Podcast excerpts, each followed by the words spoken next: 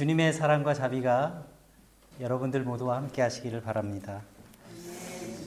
어, 요즘 세상 돌아가는 모습을 보면서 야 앞으로 점점 더 살기 좋은 세상이 되어 가겠구나 아마 이렇게 생각하는 분들도 계실지는 잘 모르겠습니다. 어, 아이들이 보고 느끼는 세상 그리고 또 청년들이 바라보고 느끼는 세상 그리고 어, 노인들이 느끼는 그런 세상이 그렇게 밝게 보이지만은 않은 그런 시대를 우리가 지나가고 있는 것 같습니다. 그리고 우리는 어, 나도 모르게 그런 세상을 향해서 어, 손가락질을 할 때도 있고 또 누군가를 비난할 수도 있을 겁니다. 그리고 그렇게 손가락질을 하며 비난하는 일은 사실 그렇게 어려운 일은 아닙니다. 그런데 문제는 우리가 그런 마음을 가지고 살아가면서 행복해질 수 있다면 참 좋겠지만 우리의 현실은 그렇지 않다는 데 문제가 있습니다. 그런 마음을 가지고 살아갈 때 우리의 마음은 늘 실망감과 좌절감이 점점 더 커지기 마련이기 때문입니다. 그래서 우리가 정말 어려운 거는 절망 가운데서 소망을 바라보는 것이 아닌가 저는 그렇게 생각합니다. 그리고 이렇게 절망을 꿈을 잉태하는 요람으로 삼는 것은 아무나 할 수 있는 일도 아닌 것 같습니다. 저는 요즘 세상 돌아가는 것을 보면서 가끔 그런 생각을 합니다. 우리들이 세상에 대해서 절망할 수밖에 없다면 우리 안에 품고 있는 하나님의 하나님 나라의 꿈은 점점 더 커져야 하는 것은 아닌가. 그러한 꿈을 가슴에 품은 사람들이 절실하게 필요한 시대가 아닌가. 어, 그런 생각을 하면서 어, 기도할 때가 있습니다. 절망 속에서 꿈을 가졌던 그런 예, 예는 성경에서도 찾을 수 있고 우리 역사 인물들 가운데서도 우리가 찾을 수가 있습니다. 어, 구약 성경의 모세는 그 애굽의 그 전제 정치 아래에서 억압당하고 있던 히브리인들의 마음 속에 젖과 꿀이 흐르는 땅이라는 비전과 꿈을 불어넣어 줬습니다.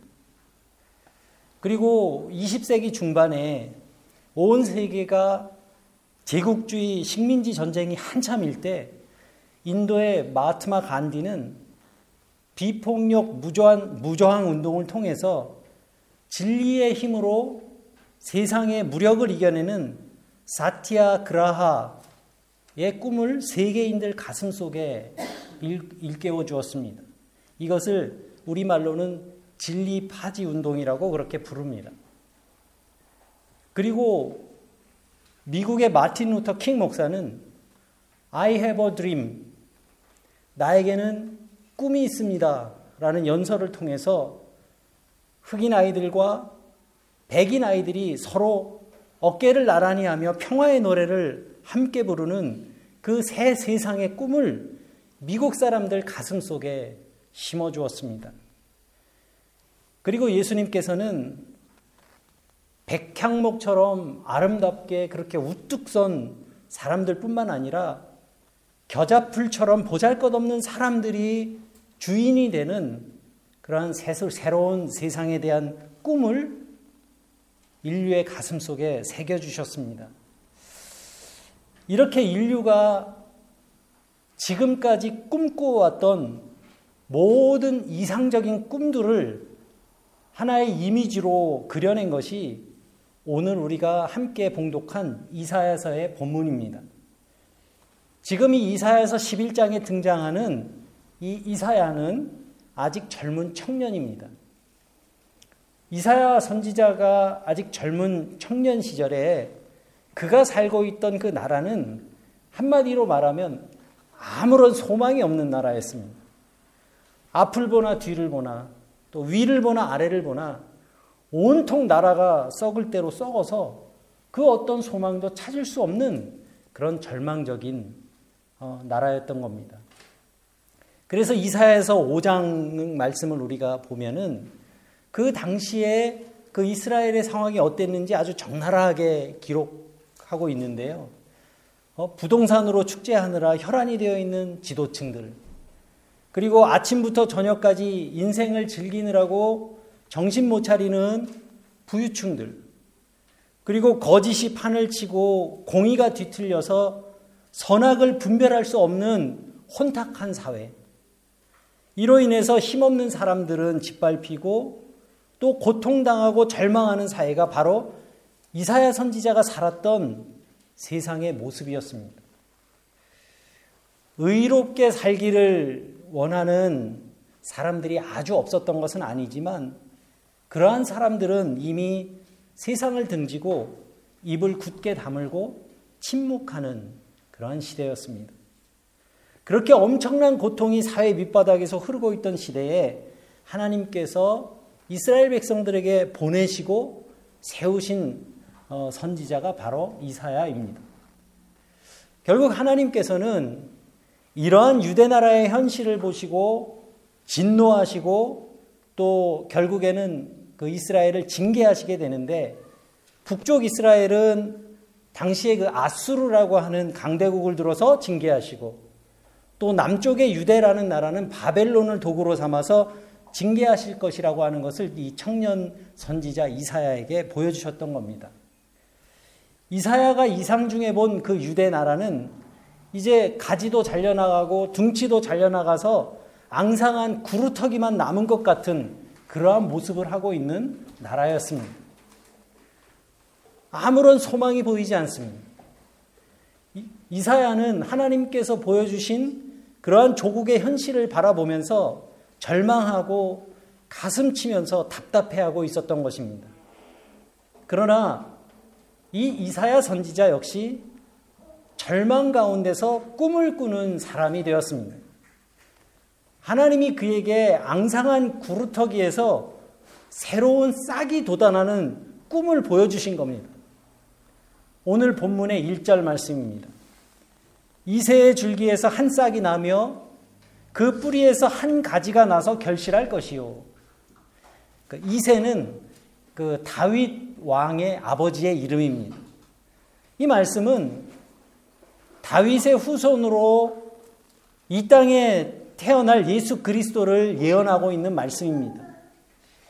하나님의 말씀을 들은 이 젊은 이사야는 새로운 소망의 꿈을 꾸기 시작합니다. 주님이 이사야에게 말씀합니다. 10절의 말씀입니다. 그날의 이새의 뿌리에서 한 싹이 나서 만민의 기치로 설 것이요 열방이 그에게로 돌아오리니 그가 거한 곳이 영화로우리라. 이 말씀은 다윗의 후손인 예수 그리스도가 이 땅에 오시면 구원의 깃발, 복음의 깃발, 하나님 나라의 깃발을 높이 세우게 될 것이고 온 세계 열방이 그 그리스도의 깃발을 보고 돌아오게 될 것이다 라는 예언의 말씀입니다. 그리고 그 예수 그리스도가 다스리는 나라는 나라가 바로 세상 앞에 펼쳐질 것이라는 겁니다. 하나님께서 이사야 선지자에게 그러한 꿈을 심어주신 겁니다. 그리고 오시게 될 그 메시아가 어떠한 존재인지 어, 설명하고 있는데 그 말씀이 2절의 말씀입니다. 그는 여호와의 신에 감동된 분이 분이라고 했습니다. 그리고 지혜와 총명의 영이요 모략과 재능의 영이요 지식과 여호와를 경외하는 영이요 라고 이렇게 말씀합니다. 이것은 그 나라를 다스릴 완전한 통치자를 말합니다. 그 통치자가 다스리는 나라에서는 지금 이스라엘의 현실처럼 지도자를 잘못 만나서 고통당하고 상처 입고 억울한 일을 당하는 일은 없을 것이라는 말씀입니다. 뿐만 아니라 이렇게 완전한 통치자가 다스리는 나라이기 때문에 그 다스림 자체도 완전할 것이다 하는 그런 말씀입니다. 5절입니다. 그는 공의로 그 허리띠를 삼으며 성실로 몸에 띠를 삼을 것이라. 지도자에게 있어서 가장 중요한 덕목이 있다면 무엇보다 공의일 겁니다. 의와 불의를 바로 분별하는 것. 무엇이 옳고 무엇이 그른 일인지 바르게 분별하는 것을 공의라고 합니다. 선과 악을 정확하게 구별하는 겁니다. 그리고 선은 선대로, 악은 악대로 다스리는 것입니다. 이것이 공의입니다. 그런데 공의만 있어서는 안 됩니다. 성실이 함께 뒤따라야 합니다. 공의롭게 나라를 다스리려고 해도 지도자가 정직하지 못하고 성실하지 못하면 안 되는 겁니다.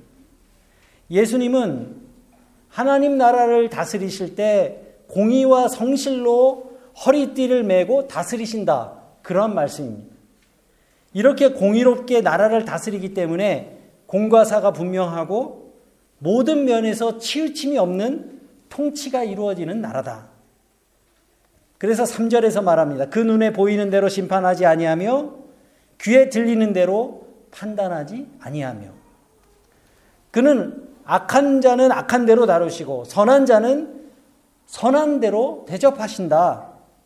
그리고 그 땅에 억울한 일을 당하는 사람들이 없도록 고통을 당하고 피해를 입어서 한을 풀지 못해 하늘을 향해서 탄식하며 하소연하는 사람들이 생기지 않는 그러한 나라를 이루실 거라는 말씀입니다.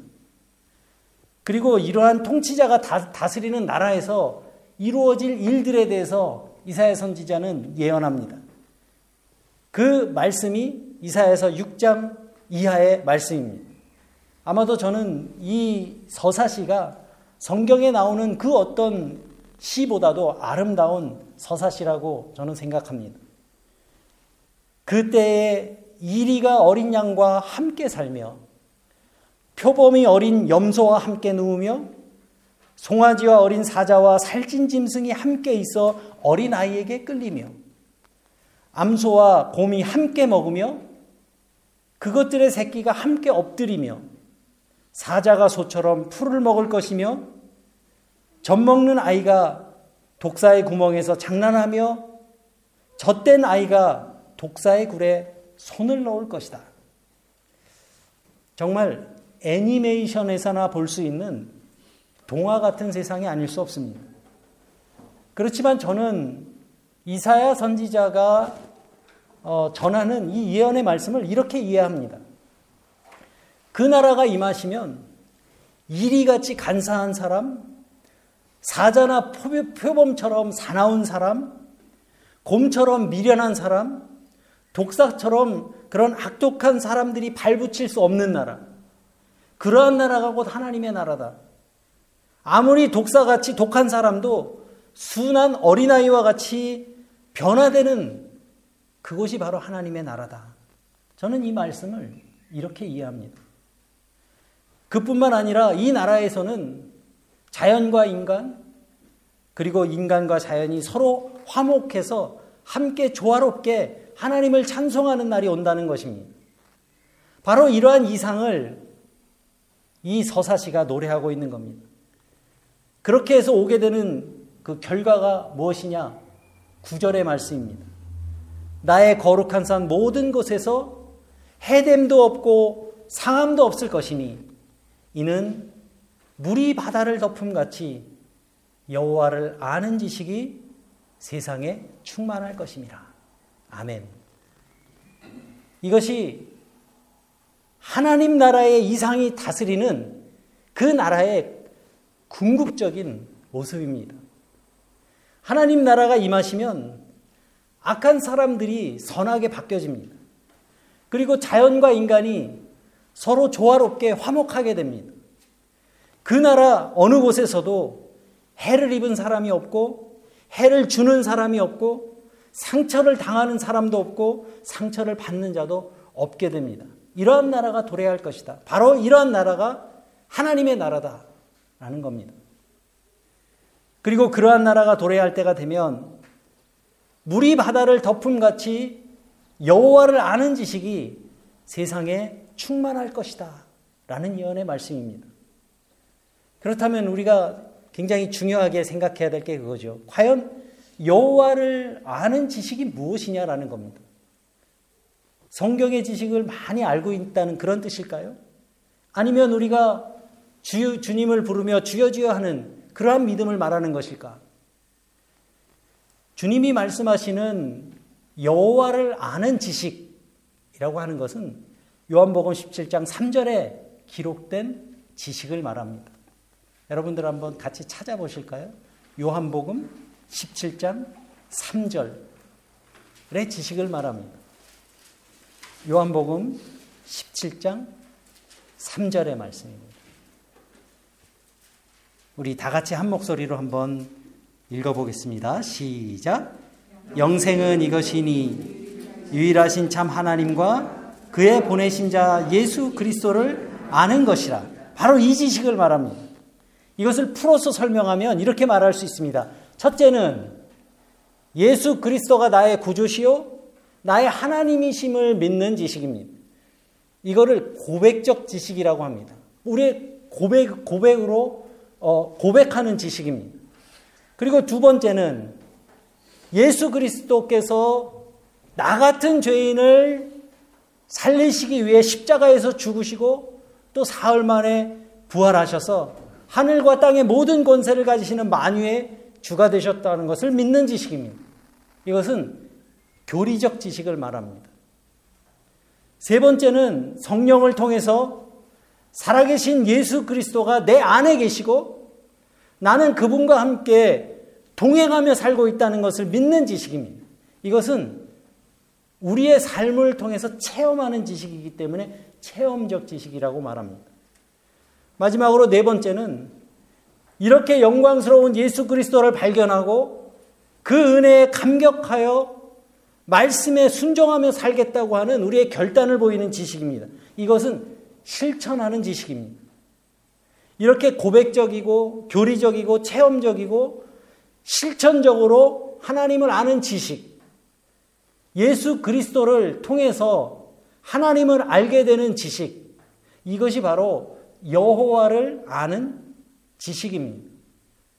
여호와의 여호와를 아는 지식이 물이 바다를 덮음 같이 이 땅에 가득하게 될 때 이러한 하나님의 나라가 이루어질 것이라는 예언의 말씀입니다. 그렇기 때문에 하나님께서 이사야 선지자에게 보여주신 이러한 하나님의 꿈은 이 땅에 교회들이 꿈꾸는, 꿈꾸는 세상이 되어야 하는 것이고 그것은 곧 하나님을 예배하고 있는 우리들이 가슴 속에 간직할 꿈이기도 한 것입니다. 우리들은 여전히 우리의 삶의 현실을 바라보면서 탄식하고 절망하고 있지만 그런 절망 중에서도 우리는 이러한 하나님 나라의 꿈을 꾸는 사람들로 살아가야 하는 것입니다. 바울 사도는 교회를 일컬어서 그리스도의 몸이라고 표현했습니다. 이것은 교회란 무엇인가? 라는 질문에 대한 사도 바울의 대답입니다. 여러분은 교회는 무엇입니까? 라는 질문에 무엇이라고 대답하시겠습니까? 그 대답에 따라서 우리는 교회를 대하는 각 사람의 모습이 달라지는 것입니다. 교회는 그리스도의 몸이라고, 몸이라는 대답이 사도 바울이 이해하고 있던 교회였습니다. 바울의 교회론의 핵심 사상인 거죠. 만약 우리도 이 바울이 이해한 교회처럼 교회를 그리스도의 몸이라고 고백할 수 있다면 우리는 하나님의 뜻을 수행하는 몸이 되어야 하는 것입니다. 오늘날 교회에게 주어진 소명은 예수님께서 제자들을 파송하시면서 맡기셨던 그 소명과 조금 더 다르지 않습니다.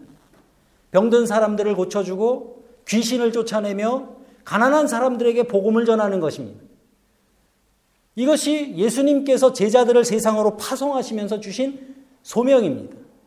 그리고 이것은 아주 포괄적으로 해석될 수 있는 깊은 의미를 지닌 말씀이기도 합니다. 공평과 정의가 사라져버린 세상에서 몸과 마음에 상처를 입은 사람들을 고쳐주고 그들의 품이 되어주는 것. 그리고 또 우리들로 하여금 정신 차리지 어, 못하게 만드는 온갖 세상의 것들로부터 우리가 좀 자유로워져서 하나님이 우리에게 주신 그 생명의 몫을 온전히 살아가도록 돕는 것. 그리고 인생의 의미를 찾지 못해서 방황하고 있는 사람들에게 인생의 참 맛을 일깨워주는 것.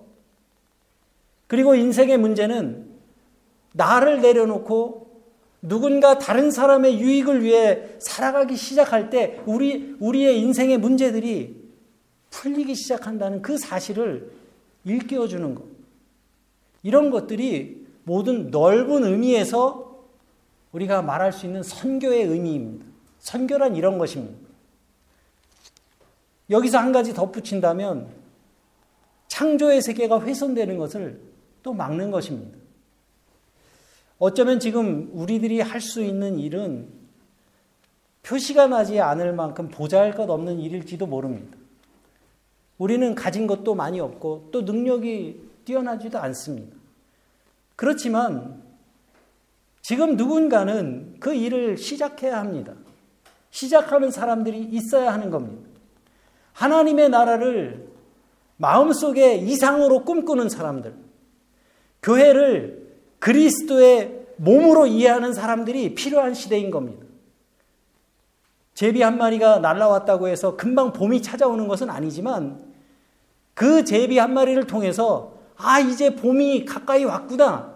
라는 것을 우리가 깨닫게 되는 것처럼 믿음과 사랑으로 빚어지는 교회와 성도들의 헌신이 이 세상 속에서 하나님을 알지 못하는 사람들 가슴 속에 희망의 그리고 사랑의 씨앗으로 떨어질 수 있다면 그것은 정말 감사한 일이 아닐 수가 없습니다. 사랑하는 유로록스 교우 여러분, 우리의 삶이 힘들더라도 내가 너를 돕겠다. 내가 너를 속량한다고 말씀하신 그 주님의 약속을 잊지 않는 여러분들 되시기를 바랍니다. 그리고 우리들을 새 하늘과 새 땅의 메신저로 삼으시려는 그 주님께 감사함으로 응답하시는 여러분들 되시면 좋겠습니다. 육신의 나를 위해서만 살, 사는 것이 아니라 영혼의 나를 위해서 살아가는 그 연습을 하셨으면 좋겠습니다. 주님이 우리에게 말씀해 주셨던 그 꿈을 여러분들 가슴에도 품고 살아가시기 바랍니다.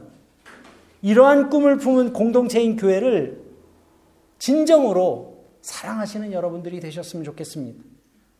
이제 막 결혼한 신랑 신부가 팔짱을 끼고 기쁜 마음으로 세상을 향해 첫 발을 내딛는 것처럼 이제 새 하늘과 새 땅을 향한 그 순례의 여정을 주님과 함께 기뻐하며 걸어가시는 저와 여러분들이 되시기를 주님의 이름으로 간절히 기원합니다.